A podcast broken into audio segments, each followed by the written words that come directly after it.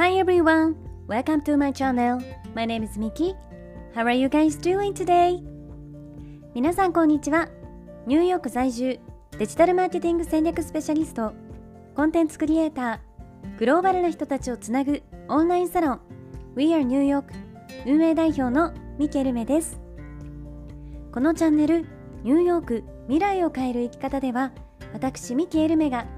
世界の中心ニューヨークからポジティブなパワーを届けるストーリーや皆さんの日々のインスピレーションになるような最新のビジネスニュースマーケティングトレンドなどについてお届けしています。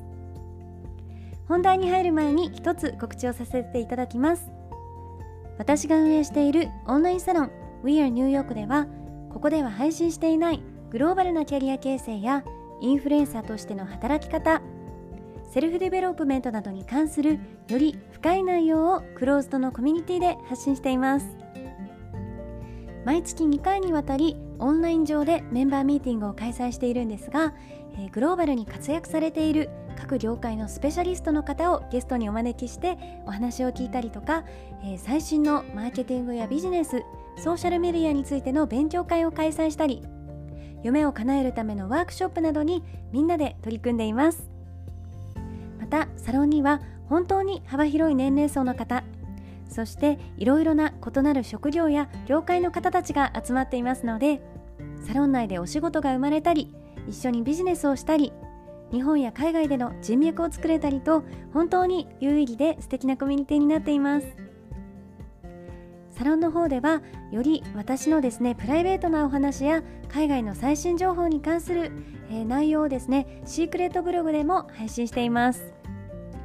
オンラインサロン We are New York は性別、年齢、住んでいる場所や食料などに問わずどなたでもご参加いただけるウェルカムで温かいコミュニティになっていますので、えー、興味がある方はぜひ概要欄のリンクから公式サイトをチェックしてください。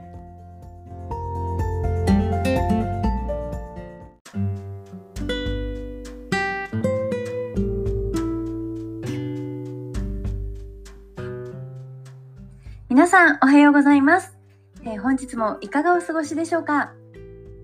えー、今日はですね29歳の見た目のまま102歳を生きる女性の人生というタイトルなんですがあのまたですね私の大好きな映画を一つ皆さんにご紹介したいと思います、えー、その映画というのは The Age of Adeline というですねアデライン100年目の恋という日本語のタイトルの映画なんですが、え皆さん見たことはありますか？この映画は、えー、私の大好きなゴシップガールの主人公を務めていた、えー、女優のブレイク・ライブリーが主演の映画なんですけれど、えー、ある事故がきっかけでですね、え29歳の年齢のまま老化をすることなく29歳の若さのまま人生を生き続ける女性のお話なんですね。えー、とても面白い、えー、ストーリーなのでちょっとネタバレをしない程度に、えー、ここで簡単なあらすじをご紹介させていただきます。えー、この映画のお話は1908年にまで遡るんですけれどその年に生まれたアデラインという一人の女性がいました彼女は恵まれた人生を送っており29歳で建設技師と結婚して娘を授かりますえしかしですね結婚8年目にして、えー、アデラインの旦那さんは事故で亡くなってしまうんですね。そして幼い娘さんをこう抱えて悲しみに暮れる生活を送っているアデラインなんですがある日の夜、えー、実家に預けている娘を迎えに行くために車で山の中の道を走っていたんですけれど、えー、その時に突然ですね普段は、えー、降らない雪が降ってきます。そして、え想定しない予想外の雪道にアデラインはすごく焦ってですねそこで、えー、タイヤをスリップさせて車ごと川に転落してしまうんです。そして冷たい川の中にこう沈んでいく脱出できない車の中でどんどん、えー、体の体温が落ちて低体温症になってしまってですね、えー、そこでアデラインの心臓は止まってしまいます。えしかしその瞬間ですね、え雷がなんとアデラインの車に落下して、えその作用でですね再び彼女の心臓が動き出しアデラインは一命を取り留めます、えー、だけどですねその事故を機にアデラインの体には不可解な事実があるということが分かってきます、え、それは彼女がですね29歳の、えー、まま年を取ることができなくなってしまったんですね。そしていくら年月が経っても彼女はいつまでも29歳の見た目のままで、えー、娘が大きくなってくるとそのうちだんだんと姉妹に見られるようになって同級生からは一体どうしたらそんな若いまま若さを保てるの？と驚かれるようになります。そんな感じで最初の数十年間っていうのは、えー、若い見た目の自分の人生を楽しんで暮らしている彼女なんですがある日アデラインは交通違反で警察に止められてしまうんですね。で彼女が運転免許証を提示するんですがそこに書かれていた生年月日は45歳だけど、えー、警察は彼女がどこからどう見ても20代にしか見えないのですごく怪しんでですね、えー、運転免許証を預からせてほしいっていうふうに言いました。えー、そしてその頃からアデラインは FBI に拉致されそうになってしまい、えどんどん自分に身の危険を感じ始めますそして私は遠い国に行ったことにして二度とここには戻らないからとですね娘に告げて、えそれ以来彼女は10年ごとに自分の見た目と名前を変えて、え、自分の住む場所も転々としてもう逃げるように暮らしてきました。当然、え、娘以外に彼女の体の秘密っていうのを知る人はいないんですけれど、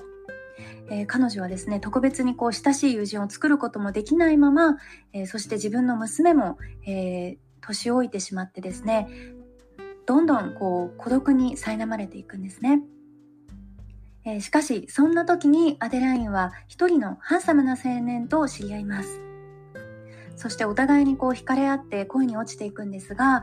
えー、アデラインはどうしても自分の本当の年齢のことを、えー、彼に話せずにいてですねそんなことがあって彼に対してすごく冷たく接してしまうんですねだけど本気でやっぱり彼に向き合っていこうって決めたアデラインは、えー、結局彼と、えー、仲直りしていこうよりを戻していくんですがそうしたことによってですねそれがとんでもない事態を引き起こしてしまうんです。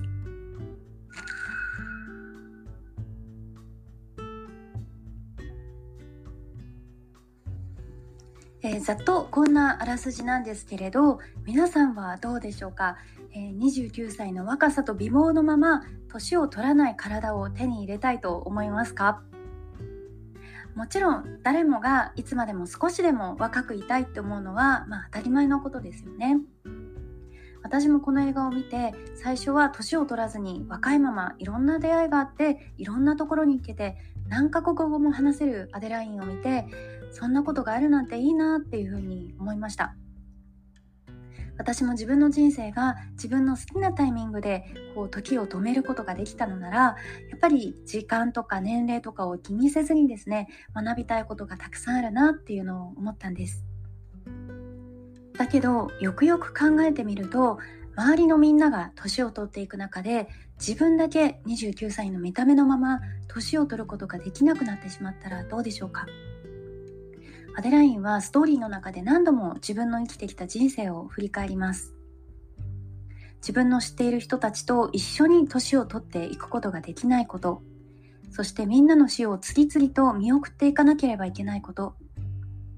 そしてついには自分の娘までもが自分の年齢を超えて老人になってしまうこと。そんな悲しさとか喪失感っていうのを考えるとですねそれはもう本当に本当に辛いことなんじゃないかなと思いましたきっと終わりの見えない人生にいつまで私の人生は続いていくんだろうって思って疲れてしまうかもしれませんよね。えー、まだこの世には不死身の薬っていうのはできていませんが、えー、それでも今は人生100年時代というふうに言われていて、えー、私たちの寿命も健康もそして若さを保つ方法もどんどん日々進化していますよね。でもだからこそ楽しい人生を送ること本当にそれに尽きると思うんです。これは私の人生のモットーそしてこだわりって言っていうって言っていいかもしれないと思うんですが、えー、それは本当にやっぱり毎日のこう当たり前とか幸せをかみしめること。そしていくつになっても若い気持ちでどんなことにもチャレンジしてこうたとえ山あり谷ありのような人生だったとしても、えー、映画のようなですねドラマチックな人生を送ること。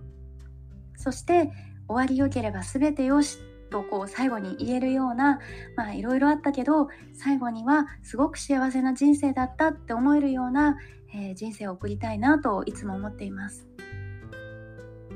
たとえ今日嫌なことがあっても明日にはとびきりいいことがあるかもしれない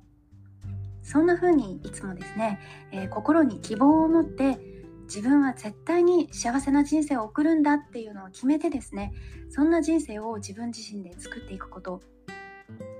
えそれができるとすごく、え人生の見方だったり感じ方が変わってくるんじゃないかなと思います。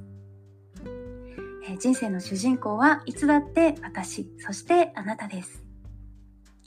えということで、え今日はですね、 The Age of Adaline、アデライン100年目の恋という映画について、え私が感じたことをお話しさせていただきました。えー、ぜひ面白そうだなと思った方は週末にでもぜひあのこの映画見てみてください。それでは今日も聞いてくださりありがとうございました。今日の放送が少しでも面白かった、ためになったと思っていただけたら、ぜひフォローやライクで応援していただけると嬉しいです。いつもありがとうございます。